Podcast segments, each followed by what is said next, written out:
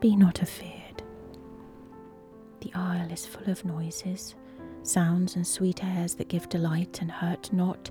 Sometimes a thousand twangling instruments will hum about your ears, and sometime voices that, if you then had waked after long sleep, will make you sleep again. And then in dreaming, the clouds, you thought, would open and show riches ready to drop upon you, that when you waked, you cried to dream again. A reading life, a writing life, with writer and teacher Sally Bayley. Produced by Andrew Smith.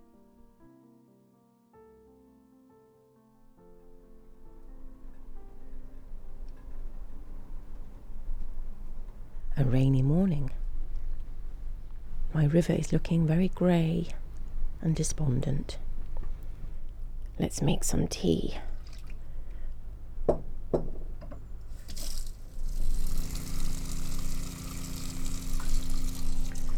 That's the water pump going.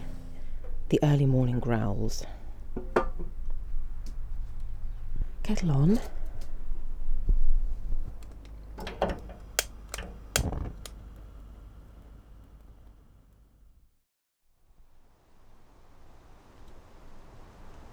Just out of the river. Haven't been in the river for three days. I miss my cold mantle. There was a storm last night, but I wasn't here. I came back on my scooter from the other side of town, from Osney, where I sometimes stay to go and have a hot bath in a friend's house. But I miss the boat terribly when I go away.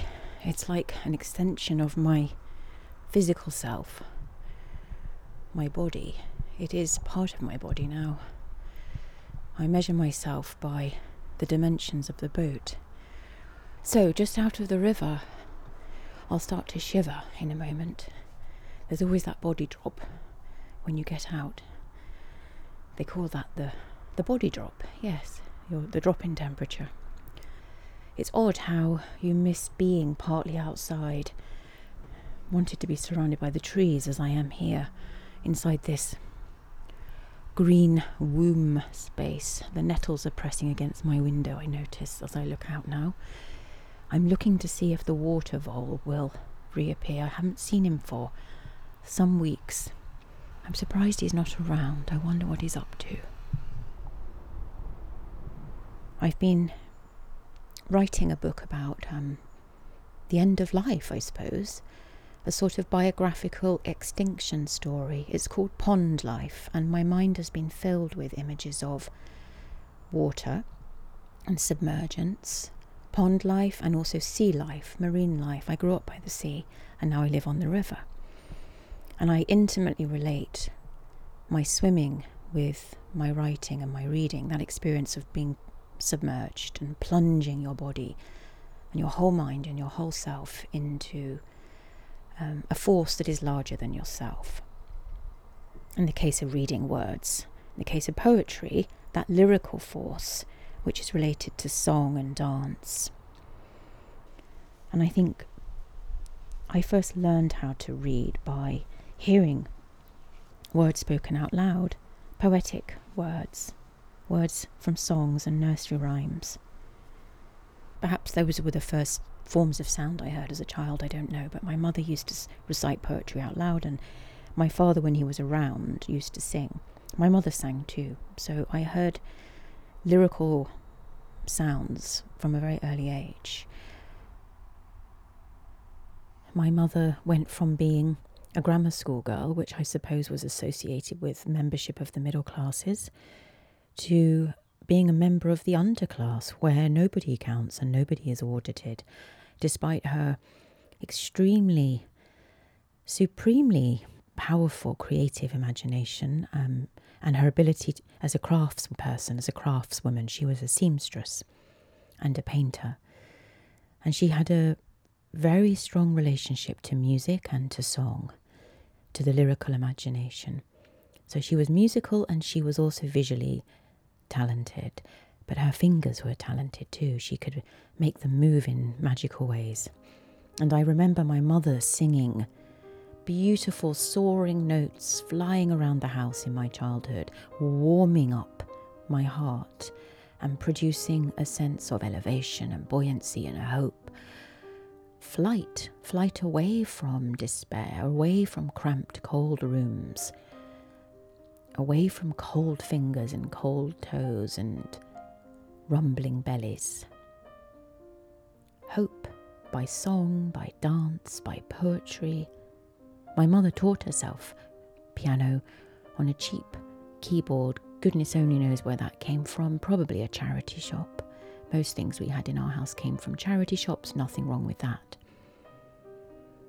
My mother's fingers moving across the keys, playing her Chopin, trying to induce a state of hope by lyrical force and movement, flight.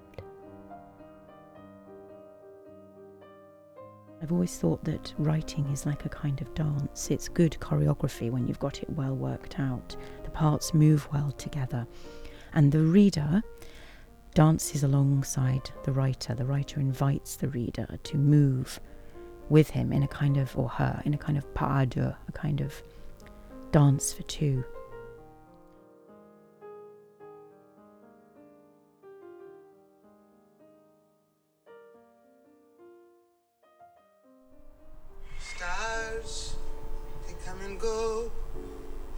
Fast, they come slow. They go like the last light of the sun, all in, in a, blaze. blaze. This is Nina Simone, by the way, singing, not me. It's beautiful, structured song. I used to teach this song. It's about storytelling to my writers, my writing students. There's something about the way she uses her voice here it's like a record about to break. It's not in perfect harmony or tune. There's a jaggedness to it. That's the point. It's completely sincerely felt pain. Stars, it's called. And it is about memory. Ploughing through the waters of her pain and her past. It's an extraordinary performance live at Montreux at, in Switzerland in the 70s. And then it's all about the ending. How do you end your story? You just go into this subterranean language of humming and singing to yourself and self soothing. That's what she's doing at the end. Because to end the song is too painful. To end one's life, to end one's lyrical self is too painful. To stop being a star is too painful. So you you you enter into this private world of language, which is what she does there at the end. And half of the song really is a private discussion, song discussion, song discussion with herself about who she is and who she's been, passing through the tracks of her younger years. Um, it's a beautifully structured piece of memoir singing, really, lyrical memoir. And I played it because she tells a story of her past, um, herself as a star, as a young woman. She's now an older woman, and her homesickness for her younger self. This uncanny feeling of being haunted by your younger self that you don't quite believe was ever real. She sings about these young men um, who used to follow her around, these young men of 25 years old who used to follow her around asking for her autograph. Um, and she's reflecting back upon that moment of being desired as an older woman. I think there's something very um, universal about that feeling of elegy for our younger self. And I think I'm in that moment in my own life at the moment. Um, having had a big birthday this year and telling no one about it because I always hide my birthday. I think we, we come to these stages in our life where we run backwards and start looking for our former self and try to um, gather up images from what you might call um, the exodus experience of leaving that self behind and beginning a new self, which seems to happen every few years. And I have a new self. Unfortunately, that's been forced upon me by by a sudden reversal of physical fortune, my health, um, and this new body that I'm adjusting to, which doesn't work as it used to. And I think really this is what prompted me to start thinking about making this podcast series.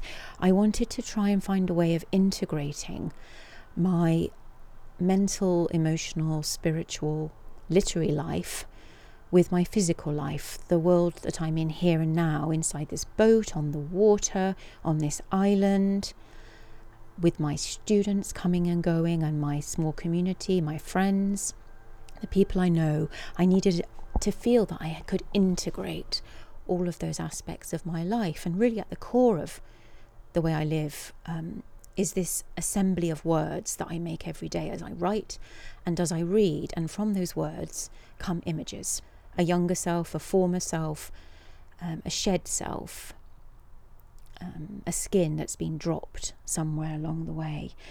And I feel very close to that idea of a shed skin, a shed body that's been sloughed off somehow. In my particular case, it's been rather violently sloughed off by um, a, a, set of unfortunate circumstances. I'm still coming into understanding what it is that's happened to me.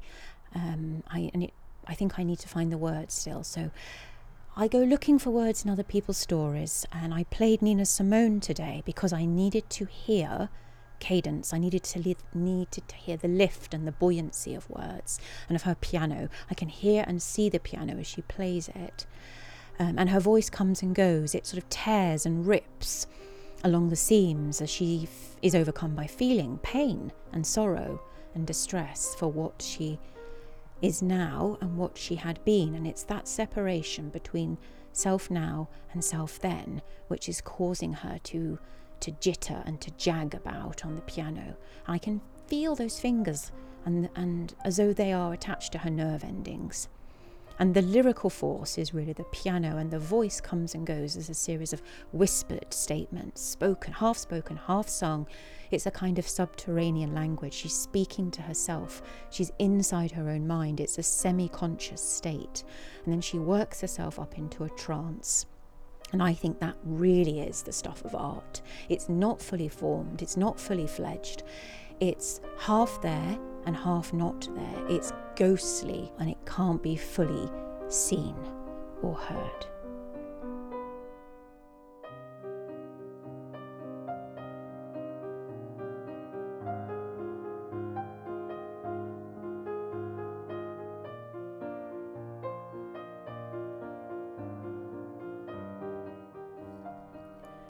It's a filthy morning and I had some sad news today. A message about my friend Philip,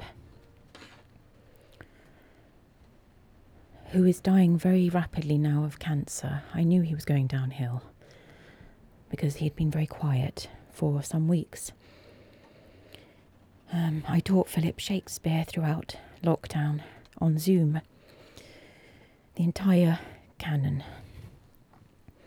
which was really a remarkable thing to have done now I think of it.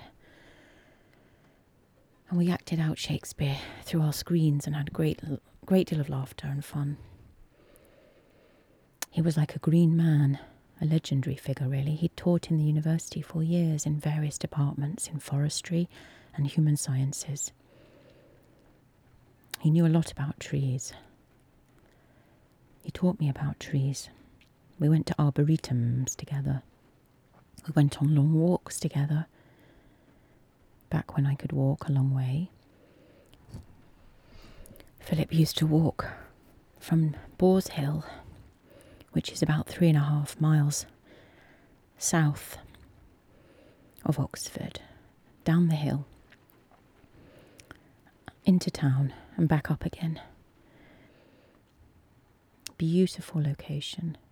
I remember beech trees, tawny coloured beech leaves in the autumn. The crisp sound of leaves under my feet. I was always devising new ways of walking up that hill. Philip knew all about the poets that lived on Boars Hill. And his daughter's just written to me to ask whether I could send a piece of Shakespeare so she can read it to him because he will be gone by today or tonight and so I thought immediately of Caliban's speech, where he sounds so wise. and so uncaptured, and so knowing, and so close to nature, and so unafraid. Caliban in The Tempest, who is owned by Prospero, the magus, the magician figure of the island. And he suddenly becomes the possessor of this space. Philip was a bit like that in his abode on Boar's Hill. A leafy place, a beechy place, full of beech trees, oak trees. I'm going to read that for Philip. Be not afeard. The isle is full of noises, sounds, and sweet airs that give delight, and hurt not. Sometimes a thousand twangling instruments will hum about mine ears, and sometimes voices that if I then had waked after long sleep, will make me sleep again. And then in dreaming, in dreaming, the clouds methought would open and show riches ready to drop upon me. Philip was a dreamer.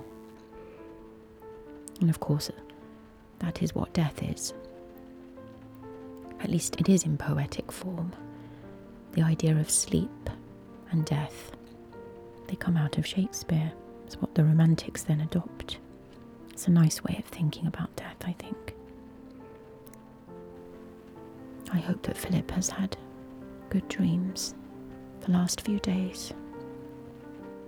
His daughter tells me that he's not in pain, and he hasn't been for a while.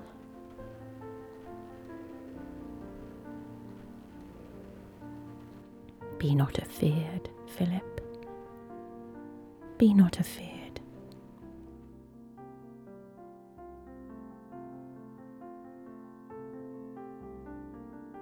Thank you for listening to A Reading Life, A Writing Life with writer and teacher Sally Bayley. Produced by Andrew Smith. If you've enjoyed this podcast, please like it, give us a review, or mention us to friends or on social media. Thank you.